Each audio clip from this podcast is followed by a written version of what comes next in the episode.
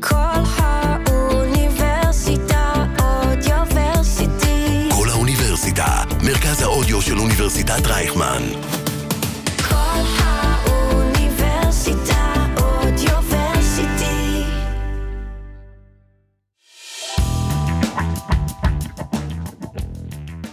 שלום למאזינים וברוכים הבאים לפרק נוסף של פודקאסט ההון סיכון. היום אנחנו בפרק נוסף מכאן מהסיליקון וואלי עם קרן מאוד מאוד ייחודית. קרן שהפכה את מודל ההון סיכון לקיבוץ קפיטליסטי של משקיעים מנוסים. הפכה את המשקיעים המוגבלים, ה-limited partners, למשקיעים פעילים. קרן שמבוססת על קהילה של 400 C-Levels בחברות Fortune 500, GPs בקרנות אחרות, Serial Funders. נשמע איך המודל הזה עובד, למה הוא טוב למשקיעים ולחברות הפורטפוליו עצמן. ובנימה אישית הוא מאוד מאוד מיוחד עבורי כי הקרן הזו זו הקרן שבה אני עובד בשנה האחרונה ואני מתרגש להתחיל. אז יאללה ג'ינגל ונתחיל את הרעיון. הון סיכון, הון סיכון, מאחורי הקלעים של עולם ההשקעות בסטארט-אפים. עם נדב צור ורם בן ישי. עודד חרמוני, שותף מנהל קרן ההון סיכון J Ventures מהסיליקון וואלי, שלום לך. היי רם, מה שלומך? בסדר גמור. אז אני חושב שנתחיל מההתחלה. איך הגעת לעולם הזה, אה, לעולם ההון סיכון? אני יודע שיש לך סיפור קצת אה, שונה מהנוף שאנחנו רגילים אה, לראות ממשקיעי הון סיכון. האמת שכל, להגיע להון סיכון, כל אחד מגיע עם סיפור אחר, אין איזה דרך אה, סלולה להגיע לשם. אה, אני באמת התחלתי יותר מה, מהצד השני, אני אה, הייתי הרבה שנים עיתונאי שסיקר את תעשיית ההון סיכון.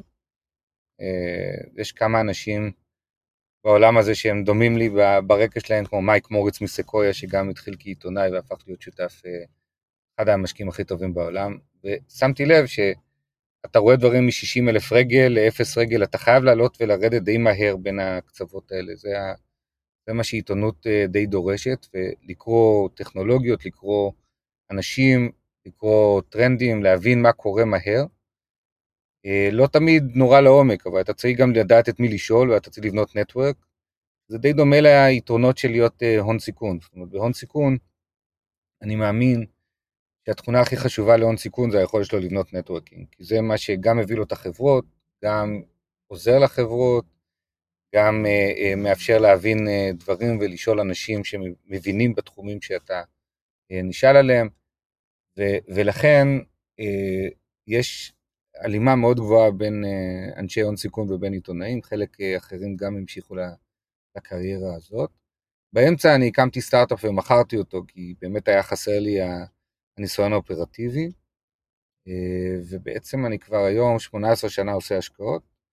וואו. אה, באיזשהו שלב אני גם עמדתי בראש אה, תעשיית ההון סיכון וההייטק, אה, ארגון שקיים היום, קוראים לו IATI, שהייתי, אה, אני ואהרון מנקובסקי הקמנו, אמ, וזו הייתה הפסקה לטובת התעשייה, זאת אומרת ראיתי את זה בתור שירות מילואים. גם העיתונות היה שירות מילואים, ראיתי את זה בתור מישן בחיים שלי. אה, אחרי זה הצטרפתי לקרן הון סיכון ישראלית בשם אה, רודיום של, שהקים דניאל רקנטי והשותף שלי ירון קניאג'ה, אה, והייתי השותף השלישי מארצות הברית, אה, בתשע שנים אה, הראשונות שלי בארצות הברית. אז רגע, אתה עובר לארצות הברית כשאתה כבר שותף ברודיום? כן, עברתי לארצות הברית כשותף ברודיום, אחרי זה אה, בשנת 2000 ו... באיזשהו שלב הקמנו את J Angels שהפך להיות J Ventures, ו... וזה מה שאני עושה היום. אז, אז בואו נתחיל לדבר על, על הנושא שלשמו התכנסנו. אז J Angels, J Ventures, איך הכל התחיל? מה, מה זה המודל הייחודי בנוף ההון סיכון? אז תראה, היו, היו כמה סיבות שהקמנו את Angels, J Ventures. אה, הסיבה הראשונה הייתה בכלל לא קשורה ל... לעסקים, אנחנו רצינו לבנות, אה, אני ושני השותפים שלי, להקמה של זה, שאחד הוא הבעלים של ליבייס והשני היה הבעלים של אה, אסתי לאודר, רצינו לבנות פלטפורמה שמחברת בין ישראלים ויהודים. כי לא היה בעצם דרך לחבר אותם כל כך. רצינו ליצור מקום שבו יש אה, אמון בין אנשים ויכולת לעשות השקעות, השקעות בעצם יצר את הפלטפורמה הזאת של אמון בין אנשים והאינסנטיב שלהם להיכנס דרך הדלת אה, להשקעות משותפות. אז כשהקמנו את המועדון זה היה 60% אה, יהודים, 40% ישראלים. ישראלים עושים יותר רעש מאמריקאים, אז היינו צריכים לאזן את זה. וזה הצליח, עשינו אה, כמה אקזיטים די מהירים והשקעות די טובות. בוא נדבר רגע על המודל הזה של אה, בעצם מועדון אנג'לים.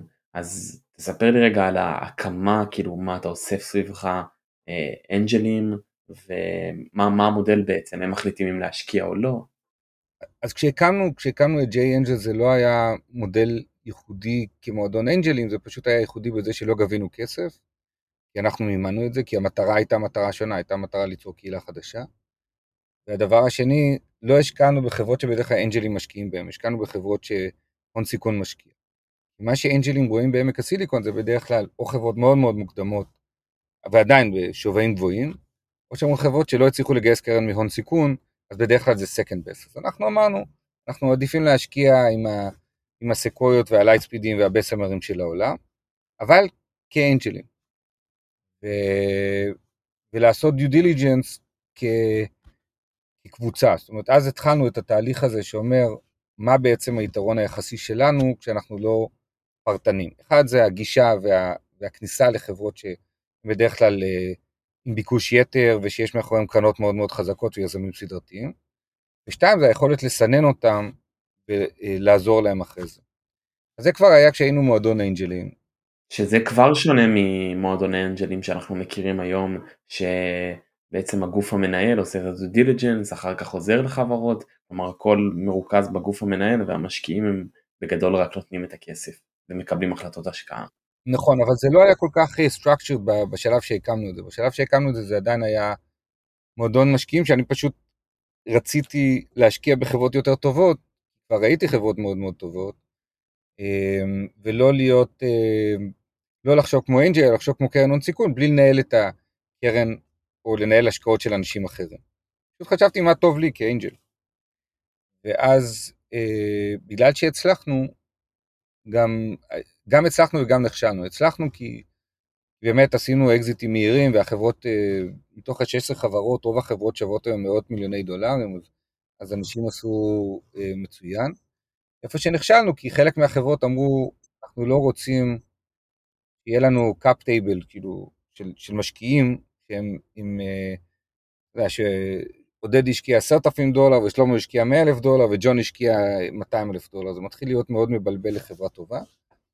אז כשכמה חברות אמרו לנו, תראו, אתם רוצים להשקיע, אתם לא יכולים להשקיע אה, כפרטים, ואני לא רציתי לעשות סינדיקציה כי לא רציתי לנהל כסף של אחרים. אז אנשים בתוך הקהילה אמרו בוא נקים קרן הון סיכון. ואז אה, התחלנו לחשוב מה, מה הרעיון של קרן הון סיכון. אני לא רציתי כל כך לנהל כסף של אחרים, אבל הרעיון המקורי שלנו היה להקים קהילה. ובשביל שהקהילה הזאת תהיה דינמית ותחיה, היינו צריכים uh, לעשות קרן שהיא שונה. וזה גם משהו שהתחבר לי גם לתפיסת עולם שלי לגבי קרנות הון סיכון. אז קראתי לזה קיבוץ קפיטליסטי. קודם כל ליצור קהילה של אנשים מעורבים. שתיים, זה גם החולשות של קרן הון סיכון, כמו שראיתי אותן. הייתי גם בקרנות הון סיכון, אבל גם ראיתי המון שנים קרנות הון סיכון. קרנות הון סיכון מתבססות על מודל של GP, שהוא במרכז, ולימיטד פרטנר, זאת אומרת, משקיעים, בדרך כלל מוסדיים, שהם משקיעים מוגבלים, הם לא אמורים להיות מעורבים, הם בדרך כלל, גם מסיבות משפטיות, הם מאוד מאוד אה, פסיביים. אני חשבתי שכמשקיע, וגם השקעתי בקרנות הון סיכון, אני לא רוצה להיות בסיטואציה שבה הכל פסיבי, אני רוצה להיות מעורב, מצד אחד.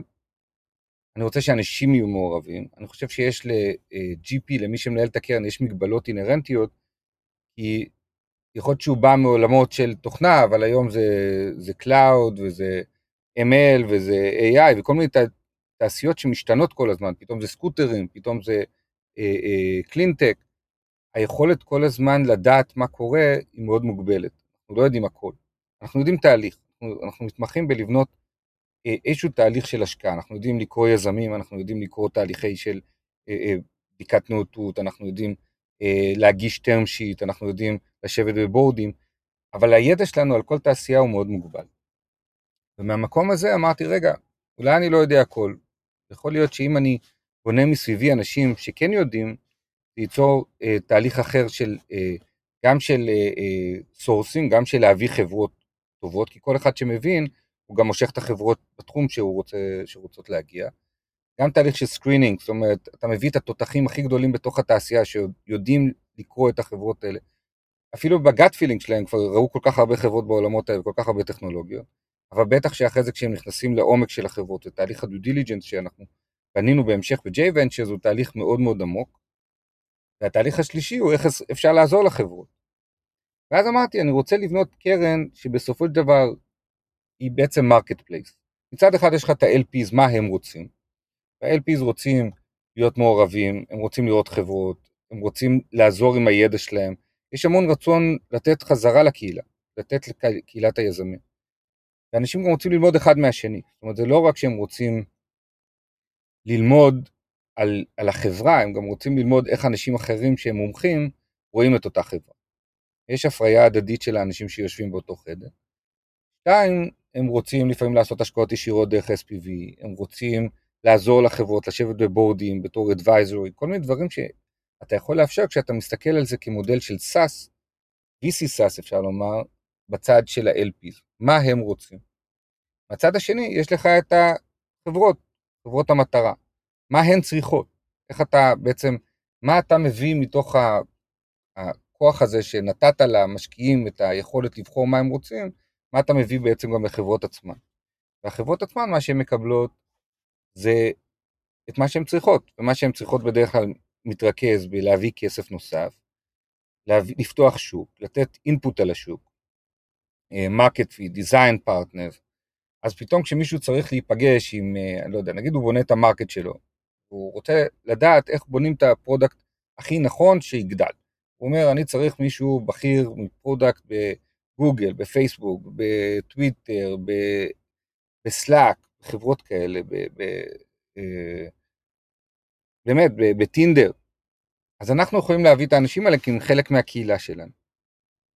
ובמקביל, אם אנחנו צריכים לפתוח אחרי זה את הדלת ללקוח גדול, אז הם גם חלק מהקהילה שלנו. בעצם בנינו מודל שהוא, אנחנו קוראים לו קיבוץ קפיטליסטי, כי הוא באמת מתנהג כמו קיבוץ. בסוף, כשאתה חושב על זה, קיבוץ זה limited partners. הבחור שחותך את הסלט בקיבוץ, והבחור ששומר על השער בקיבוץ, והבחור שמנהל את המפעל בקיבוץ, הם כולם שותפים. יש להם אה, אה, קהילה שהיא היא, היא שיתופית. בעצם VC זה גם קהילה שיתופית שאנשים בוחרים לראות את עצמם ככה.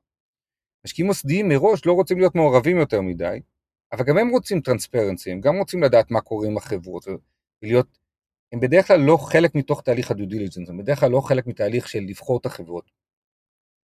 ובעצם אצלנו הם שותפים לכל התהליך, הם רואים את כל התהליך, הם הם התהליך, הם בעצם הבסיס של הכל. נשמע מדהים, כי בגדול אתה לקחת את המודל של ה-VC, שינית אותו לגמרי והפכת אותו למשהו שיש בו את התמריצים הנכונים כדי שתהיינה הצלחות גם עבור החברות וגם עבור המשקיעים. בוא נדבר רגע על הקהילה הזו. אגב, זה משפט נורא נכון שאמרת, זה ווין ווין ווין, זה בדיוק הנקודה שאנחנו מחפשים, איך ה-LP יש לו ווין, ל-GP יש ווין וגם לחברה עצמה יש ווין. כשאנחנו חושבים מי הלקוחות שלנו, ויש לנו שני סוגי לקוחות, אחד זה המשקיעים שלנו והשני זה החברות עצמן. אז בוא נדבר רגע על הבנייה של, ה, של, של הקהילה עצמה. אמ, אז אתה מגיע לארצות הברית, איך אתה בעצם אוסף סביבך אה, את קבוצת האנשים האיכותית הזו, אה, איך אתה מגדיל אותה, איך אתה מביא אנשים מכל התחומים אמ, ברמות שונות, איך, איך עושים כזה דבר? קודם כל צריכים לאהוב את זה, אני בן אדם שאוהב אנשים ובדרך כלל אה, כל הקריירה שלי עשיתי שני דברים. אחד, הייתי מעורב בהרבה פעילויות של, שקשורות לאנשים. אה, גם איגוד תעשיית ההייטק זה היה להוביל תהליך ש, שאתה מוביל בו אנשים בתוך התעשייה. אה, גם כעיתונאי פגשתי הרבה מאוד אנשים, זאת אומרת מראש היו לי מעגלים מאוד מאוד גדולים של נטוורקים. יש אנשים שזה באופי שלהם, שהם פשוט מכירים הרבה אנשים והרבה אנשים מכירים אותם. אני חושב שמעבר לזה זה המישן. זאת אומרת, אתה צריך להיות מאוד מאוד אותנטי במישן שלך, והמישן שלנו היה מאוד אותנטי, רצינו לבנות קהילה חדשה עם מטרה לחבר קהילות יהודיות וגם לחבר ישראלים לקהילות יהודיות. אה, ראינו שבתוך עמק הסיליקון, כמה שכולנו פה בהייטק, אנחנו מאוד מאוד מפולגים, ואין קשר בין ישראלים ליהודים, אין קשר בין יהודים ליהודים. בעצם כשאתה אומר לאנשים, תראו, ובעצם כמעט כל דבר שעשיתי, גם הקרן שהייתי, אה, שעבדתי בה בישראל, שהייתה חברת השקעות אה, ציבורית, עסקה בהשקעות בפריפריה נגיד. זאת אומרת, תמיד, כל עוד אתה מגיע עם איזשהו mission driven לתוך המשחק הזה, ואתה מאמין שאתה באמת, דרך הכלי הזה אתה יכול לעשות שינוי מסוים, ואנשים אחרים גם מאמינים כמוך שאפשר לעשות שינוי, קודם כל יש בסיס משותף של, של אה, סיבה לאנשים להתקבץ יחד. זה ההתחלה. אחרי זה אתה צריך גם שיהיו באמת השקעות מוצלחות. החברות שלנו בארבע שנים גייסו יותר ממיליארד וחצי דולר אחרי כאן. יש לנו ארבעה יוניקורנים. כשאנשים רואים שבאמת יש לך הרבה חברות מוצלחות, אין, לא סוגרים חברות, אתה משקיע עם הקרנות הכי טובות בעולם, אז כל פעם יש להם incentive כלכלי להיכנס, כי הם לא יכולו, לא היה להם את ה access, לא היה להם את הגישה לחברות האלה בצורה אחרת. אחרי זה הם פוגשים עוד אנשים, ואז הם אומרים, רגע, בוא'נה, גם אתה פה? ופתאום רואים גם את האנשים שהם לא מכירים, והאנשים האלה מאוד מרשימים אותם. אומרים, וואלה, איזה אנשים מדהימים, אני רוצה להיות חלק מתוך הקבוצה הזאת של האנשים המדהימים האלה. אחרי זה יש פה תהליך שחבר מביא חבר. אז uh, יש לנו הרבה מאוד uh, בני משפחה שמביאים אחד את השני, שאחד הוא מנכ"ל פה והשני הוא משקיע שם. יש לנו uh, בני דודים, יש לנו uh, מהקולג', יש לנו ביזנס פארט. יש לנו בעצם המון אנשים שמביאים את האנשים שהם הכי סומכים עליהם להיות חלק מהקהילה הזאת, כי הם רואים בזה קהילה, הם לא רואים בזה רק קרן. אז רמת ה commitment שלהם הוא מאוד מאוד גבוה, הם מרגישים שזה המשפחה שלהם. אה, הם סקרנים לראות את האנשים האחרים, הם סומכים על האנשים האחרים. הם גם יודעים שבסוף גם הם מוגבלים, כמו ש-GP מוגבל בידע שלו, גם הם מוגבלים. אז מישהו אחד שהוא ב semiconductor יכול להבין מאוד מאוד ב semiconductor. אבל כשהוא רוצה להבין גם ב cyber security הוא לא מבין, ומישהו אחר שמבין ב cyber security לא מבין ב semiconductor. זאת אומרת, היכולת להשוות ידע ולהרחיב ידע ולסמוך על הבן אדם האחר כמו במרוץ אלונקות, שהוא יסחוב את האלונקה בצד של ה security, כשאתה סוחב בצד של ה semiconductor, הוא מאוד מאוד חזק. אני חושב שהמודל הקיבוצי מאוד עבד להם. אז בקרן הראשונה זה היה אנשים רק מעמק הסיליקון, ישראלים ויהודים. בקרן השנייה כבר הייתה יהודים וישראלים מכל העולם. יש לנו, הרוב זה בעמק הסיליקון, יש לנו בערך 250 אה, איש בעמק הסיליקון, יש לנו כמה עשרות בישראל ויש לנו כמה עשרות בניו יורק, אלה שלושת המרכזים הגדולים, אבל יש לנו 30 קהילויות אה, שונות ברחבי העולם, מדרום אמריקה, ועוד פעם, גם בדרום אמריקה יש לנו את האנשים שהשקיעו ראשונים במרקטו ליברה, שזה האמזון של לטין אמריקה, יש לנו את המייסד של די-לוקל, יש לנו את הקרן הכי גדולה בלטין אמריקה, וכולי וכולי וכולי. עד לאוסטרליה, עד למילאנו, עד למינכן, עד ללונדון. ובעצם מצאנו שאנחנו פותרים עוד בעיה, שגם סקויה מתחבטת איתה, וזה איך אתה עמק הסיליקון עצמו, וגם ישראל האמת, זה לא market, זה לא שוק. עמק הסיליקון הוא מרכז של פיתוח טכנולוגי. אבל איך אתה פותח את הדלתות, נגיד אם יש לך חברה בתחום הסרטים. בסוף הסרטים נעשים בהוליווד, בסוף תעשיית הרכב נעשית בדיטרויט, בסוף יש תעשייה פיננסית בשיקגו ובוול סטריט. איך אתה מגיע בעצם לפתוח את הדלתות כשאתה בעצמך נורא נורא self centered בתוך עמק הסיליקון. אז יש לנו אנשים בוול סטריט, יש לנו אנשים בתעשיית הסרטים, יש לנו אנשים בתעשיית הרכב, וברגע שאנחנו עושים פריסה כזאת, יש לנו go to market מאוד מאוד גדול, כאשר הבסיס הוא עדיין עמק הסיליקון. זאת אומרת, יש לנו היום, K-Ventures היום מחולקת, זה, זה, אמ, זה overlapping, זאת אומרת, יש לנו אנשים שהם שלוש הקבוצות, אבל יש לנו 140 שותפים בקרנות הון סיכון שהשקיעו בנו. אה, שהשקיעו מהכסף הפרטי שלהם. השקיעו את הכסף הפרטי שלהם, לא של הקרן, לא קיבלנו קרנות. יכול להיות שאולי עכשיו נקבל, אבל לא קיבלנו בעבר. והם השקיעו כסף שלהם, שזה גם יצר את ה commitment שלהם. ויש לנו מכל הקרנות הכי גדולות בעמק הסיליקון, אני חושב שמלבד אולי שלוש מה top tier יש לנו. אמ, יש לנו גם בארץ אותו דבר, אז זה דבר אחד. אני לא חושב שיש אף קרן בעולם ש-140 VCs השקיעו בה. וזה גם נתן לנו אינדיקציה שבאמת הם חושבים שזה מקום שהם יכולים להפרות אחד את השני. יש שם משהו אחר שהם לא רואים, גם חברות, גם יכולת אה, אה, ללמוד דברים וכולי. זה יש לנו 100 יזמים סדרתיים, אנשים שכבר בממוצע מכרו שתי חברות. והם הצטרפו אלינו כי גם הם, הם רוצים לראות את אחד את השני, הם רוצים לראות חברות. מה שמוזר או מעניין, או, או אני חושב שזו תעודת הכשרות הכי טובה שלנו, ש-14 מהם גם נתנו לנו להשקיע בהם. זאת אומרת, אה, בא יזם סדרתי שלא זקוק לכסף שלנו, הוא אומר, בגלל שאני חלק מהקהילה, אני נותן לכם להיכנס יחד עם לייטספיד או עם סקויה או וואטאבר. אז זה, זה משהו שגם uh, מאוד יוצא דופן. הקבוצה השלישית זה 170 אנשים שהם VP, C-level בחברות uh, ציבוריות גדולות, uh, מה שנקרא Fortune 1000, Fortune 500, יש לנו C-Level ים כמעט בכל חברה גדולה, VP ים, גוגל, פייסבוק, טוויטר, אובר, אינטל, פורד, כל מיני חברות כאלה, שהם הם גם מביאים אחד את השני, אז יש לנו בעצם כמעט כל, כל רמה של C-Level, יש לנו Chief Research Officer, ויש לנו CTO, ויש לנו CFO, ויש לנו CIO, ויש לנו CISOים, יש לנו קונסול ג'נרלס בחברות גדולות. אז, אז זה יצר לנו אה, כבר כוח, שעכשיו כל חברה שמגיעה, זאת אומרת, רגע, אני בעצם יכולה לפגוש את האנשים הכי מומחים, ולא אתה יושב לי בבורד, אולי אתה לא מבין מספיק בתחום שלי, אלא יושב מישהו, אם יהיה לי מקום בבורד, אני רוצה שאתם תשבו אצלנו בבורד, או ב-advisory board, הוא בדיוק המומחה הכי טוב בתחום הזה שאתה עכשיו uh, מציג בפני הקבוצה הזאת. וכבר בתהליך של ההצגה הוא נחשף בעצם לכל הכוח של הקבוצה. כבר, כבר כשאנחנו בוחרים את החברות, אנחנו בוחרים חברות שכבר עברו סינון. לא אמרתי שום דבר על הקריטריונים שלנו, אבל אנחנו משקיעים, אולי זה הצד השוני של הקהילה, הקהילה היא יותר רגישה לסיכונים מאשר קרן הון סיכון רגילה. זאת אומרת, אנחנו יותר חושבים על זה כמו על hedge funds, אנחנו לא לוקחים סיכונים נורא גדולים מהצד של אה, השקעות לבד, ושכל ה... כל העתיד אה, של החברה מונח על הכתפיים שלנו.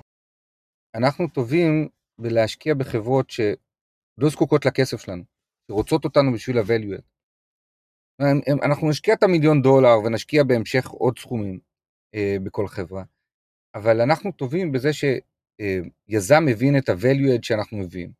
הוא רוצה אותנו בשביל ה-value. אנחנו משלימים גיוס ולא מובילים את הגיוס. אז בדרך כלל אנחנו משקיעים לצד קרנות מאוד מאוד גדולות, אנחנו לא מתחרים בהן, אנחנו משלימים אותן.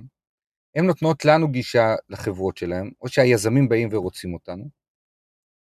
אז הם מסתכלים איזה value add אנחנו יכולים להביא להם, וכבר באינטראקציה שלהם עם הקהילה הם נחשפים לשאלות, למומחים, לאנשים שיכולים לפתוח להם דלתות, ואחרי זה בתהליך ה-due diligence, תהליך בדיקת הנאותות, הם מאוד נחשפים למומחים הכי גדולים בתעשייה, שיושבים איתם תשעה או שישה או שבעה, ושואלים אותם את השאלות הנכונות, אבל גם פותחים להם את הדלתות הנכונות כבר בתהליך הזה. זאת אומרת, היו לנו חברות שכבר בתהליך ה-due diligence, כבר פתחנו להם פיילוט, בחברה ענקית שהם רצו להגיע אליה. שבמקרה ה-CRO נגיד הוא אחד מהמשקיעים שלנו, או פתחנו להם אה, שווקים חדשים באוסטרליה או בדרום אמריקה, או פתחנו דברים בעמק הסיליקון אם זו הייתה חברה ישראלית. אז אתה מדבר על התהליך אה, שבעצם החברה ממנו אה, מקבלת את value עוד לפני בכלל שהשקעתם בה. אז בוא נדבר רגע על התהליך הזה, כי גם הוא מעניין. אתה בא ואומר מצד אחד יש לי 400 LPs ויש לי deal flow מצוין שמגיע מכל רחבי העולם, מכל התעשיות, ואז בעצם יש לך את המסנן הראשון. אז בוא רגע תספר לנו על התהליך הזה שחברה עוברת מהרגע שהיא מכירה את אחד מה-LPs ואתה מקבל מייל עליה, עד לרגע שאנחנו משקיעים בה. אז קודם כל אנחנו רואים המון חברות בשנה, אנחנו רואים בערך 2,300-2,400 חברות, וצריכים להבין ש-85% מהחברות שלנו כבר קיבלו כסף מהון סיכון, בדרך כלל חברות אמריקאיות. זאת אומרת, אה, אה, רוב החברות שלנו הן חברות בארצות הברית. שתיים, אה, אנחנו רואים חברות ש-40% מהם זה יזמים סדרתיים שכבר מכרו חברה, ו-50% מהחברות שמגיעות אלינו הן כבר בעצם או השלימו את הגיוס או לקראת סיום ההשלמה של הגיוס. זאת אומרת שיש להם מספיק אלטרנטיבות אחרות מלבדנו והם רוצים אותנו. היו לנו לא מעט מקרים שחברות פתחו את הגיוס בשבילנו, כי הם רצו אותנו אחרי שהם כבר השלימו את הגיוס ממשקיעים מאוד מאוד uh, גדולים. אז זה, זה תהליך אחד. Uh, כשאנחנו רואים את החברות האלה שמגיעים, שחלקן מגיעות מהקהילה, כאילו, אם מישהו שותף בקרן אז הוא שולח את החברה מהקרנות שלו, אם מישהו אחר שהוא מומחה בתחום מסוים, יבואו אליו חברות והוא יראה את החברות האלה והוא ישלח. אנחנו אה, קודם כל מסננים סינון ראשוני, מה נראה לנו מתאים. זה לא אומר שהחברות לא טובות, זה אומר שכשהחברה הזאת, אנחנו רוצים שיהיה market fit, אנחנו רוצים לראות שבאמת אפשר לעזור לה, שיש לנו מספיק מומחים וכולי. אז מ-2300 אנחנו יודעים בערך ל-1200 שאנחנו מנהלים שיחות איתן אה, ברמה כזאת או אחרת, זה גם הרבה. ואז אנחנו ממשיכים ל-600 uh, חברות שבערך ועדת הסינון שלנו, שמורכבת מ-25 VCs הברית, באירופה ובלטין אמריקה וישראל יושבים בה, שזה גם מודל יוצא דופן, כי זה VCs שיושבים בתוך ועדת צינון של אה, אה, VC, הם כולם כמובן שומרים על סודיות ואין הפרעה וכל האינפורמציה היא נשמרת. חלקם הם אנשים שעזבו כבר את הקרנות, זאת אומרת, אה, יש לנו שותפים מ-DFJ ושותפים מ-Alloy Ventures וכל מיני כאלה. ושם גם יש לנו שתי ועדות כאלה, אחת כללית ואחת רק לביוטק, ששם יושבים גם שני אנשים מאוד מאוד אה, מומחים בתעשייה, שישבו גם בקרנות אה, מומחות, ואז אנחנו ממשיכים אה, לבחור שלוש או ארבע חברות אה, שיציגו בפנינו. יש לנו שתי ועדות הסינון האלה, אחת שעוסקת בעולמות כלליים, ובשנייה יש אנשים שמומחים בתעשייה של אה, ביוטק ואגטק ופודטק, ומשם אנחנו בוחרים את החברות שאנחנו הולכים אה, להציג בפני כל הקיבוץ, זה שלוש-ארבע חברות בחודש. החברות האלה כבר עברו סינון של הקרנות שהשקיעו בהן, לפעמים זה אנדרסון הורוביץ או סקויה, ממש קרנות מהטיר 1, חלקם חברות בשלבים מאוד מאוחרים, לפעמים גיוסים של 50, 60, 100 מיליון דולר, ואז אנחנו, אה, הם מציגים בפני הקיבוץ, הם מאוד רוצים להציג בפני הקיבוץ, הם רוצים ולידציה של השוק, הם רוצים את ההיכרות עם המומחים. כלומר המנכ"ל מגיע ומדבר עם 400 משקיעים. אם יש 400, לא תמיד יש לנו 400 כי זה זום, בדרך כלל יש לנו 150 איש, ויש שם תמיד כמה מומחים ספציפיים מהתחום שאנחנו מדברים עליו, והם שואלים את השאלות. עכשיו, יש לנו אנשים שהם מומחים לתחומים מאוד רחבים, כי הם VCs, אז הם ראו הרבה דברים, ויש לנו אנשים שהם מומחים לתחומים הספציפיים. זאת אומרת, השאלות לפעמים יכולות להיות שאלות מאוד מאוד טכניות. הם גם ראו חברות מתחרות, אז אם נגיד הרבה פעמים אנחנו רואים פתאום נגיד אה, שיש חברות שאנחנו מכירים שיעשו דברים אה, אחרים, אנחנו רואים כל כך הרבה חברות, לפעמים אנחנו רואים שלוש חברות באותו תחום. בלי קשר האם החלטתם להשקיע או לא, היזם מקבל בו במה לדבר עם 150 משקיעים, לקוחות פוטנציאליים, אדוויזור פוטנציאליים, משקיעים פוטנציאליים. כן, עבורם זה, זה no brainer, הם, הם מבחינתם, הרבה פעמים גם כשאנחנו לא משקיעים, אנחנו משקיעים בסוף רק ב-10-12 חברות בשנה מתוך ה-46 שמציגות, מתוך ה-2300 שמגיעות, אבל גם אם אנחנו לא משקיעים, שולחים לנו אימיילים אחרי זה, שמע, היה, היה אחלה תהליך, למדנו ממנו, אה, פגשנו אנשים מעניינים, פתחו לנו דלתות, אז הרבה פעמים, זה, זה גם לא אומר שאם לא השקענו זה אומר משהו על החברה, זה אומר לפעמים פשוט על איך שאנחנו רואים את, ה, את פרופיל הסיכון שלנו, או פרופיל העזרה שלנו לחברה. וגם הקיבוץ מאוד מעורב בקבלת ההחלטות, אז בעצם הקיבוץ מחליט אם אנחנו ממשיכים הלאה, ולתהליך של due diligence, ואז אנשים מתוך הקבוצה הופכים להיות האנשים שעושים את ה-due diligence, ואז אנחנו uh, ממשיכים uh, לתהליך ש, ש, שיושבים כמה מומחים מהשורה הראשונה עם החברה, וזה השלב שהחברות בדרך כלל הכי אוהבות, כי פה בעצם ה-value הוא הכי גבוה. ואנחנו uh, ממשיכים ל... uh, לתהליך פנימי שאנחנו עושים עם הצוות שלנו, ש... שהוא די מבוסס אגב על, ה... על הדיו דיליג'נט שבסמר עושה, כי זה היה איך שאנחנו בנינו את הקרן, עם אחד השותפים בבסמר, ומשם אנחנו ממשיכים בעצם להחלטה אם להשקיע או לא להשקיע, שנעשית על ידי ועדת השקעות, שכוללת אה, שבעה אנשים שרובם מכרו חברות או היו מנהלים של קרנות הון סיכון בעבר. שם יש לנו חברי board של, של ליווייס, uh, ויש לנו שם מישהו, אפילו מישהו שהשקיע בכרומטיס בהתחלה, מישהו שהיה C-Level בניוז קורפ, מישהו ששני מנהלי קרנות הון סיכון, מישהו שהיה VP Engineering בקוואלקום ובאינטל, מישהי שיושבת ב-15 board ים ציבוריים של אה, מ-Life Insurance לחברות retail, אה, אז, אה, אז זה הכוח, מישהו שהשקיע ראשון בפלנטיר, בוויש. זאת אומרת, זה כבר תהליך שבו הכאוס המאורגן מפסיק, ואנחנו בעצם מגיעים לשלב שבו אנחנו מקבלים החלטה כקרן רגילה. אבל ח- חייב להבין, אתה אומר קרן רגילה, ואתה יודע, אני עכשיו אדבר בכובע של, של associate בקרן, לעומת קרן רגילה, שבסוף אה, אתה יודע אנשי הקרן הם מנהלים תהליך due diligence מדברים עם אנשים מהתעשייה מראיינים פה מדובר בצוות שכבר בתוכו כולל לקוחות עתידיים של אותה חברה מומחים באותה תעשייה אה, VCs שמשקיעים באותה תעשייה שיודעים לשאול את השאלות הנכונות לגעת בנקודות הנכונות וזה ערך שהוא שהוא לא יתואר. אז, אז זה צד אחד נכון והצד השני הוא באמת שאנחנו אמ, גם עושים את ה... גם פונים, עושים דיו דיליג'נס רגיל, זאת אומרת פונים ללקוחות ומדברים עם לקוחות, אבל במקביל יש לנו באמת את הלקוחות שיושבים שם במקביל. מתוכנו. ואז יש את היום שאחרי. היום שאחרי הצ'ק הוא לא פחות חשוב מהיום שלפני הצ'ק או שחתימת הצ'ק. איך אנחנו עוזרים לחברות האלה ביום שאחרי? אז זה משהו שהקמנו ואתה מעורב בו, שנקרא J-Advisor, שבו אנחנו בעצם, איך אנחנו עוזרים לחברות ביום שאחרי. אמ, וזה תהליך לא פחות חשוב, אה, יש לנו 200 איש מתוך ה-400 איש או 250 איש, שאמרו אוקיי אנחנו מוכנים לעזור לחברות בתחום שלנו וזה הווין ווין ווין. זאת אומרת, אנחנו נקבל compensation ישירות מהחברה כמו board member או והם ישבו בשביל, עבורנו בחברות האלה ב board ים, או ב advisory board, וכך שיש לנו רגל בתוך החברה ואנחנו גם יכולים לישון בלילה טוב, שיושב בעצם הבן אדם שהחברות הכי רוצות להביא לחברה אה, שיעזור להם. ואז נוצר המצב של הווין ווין האחרון.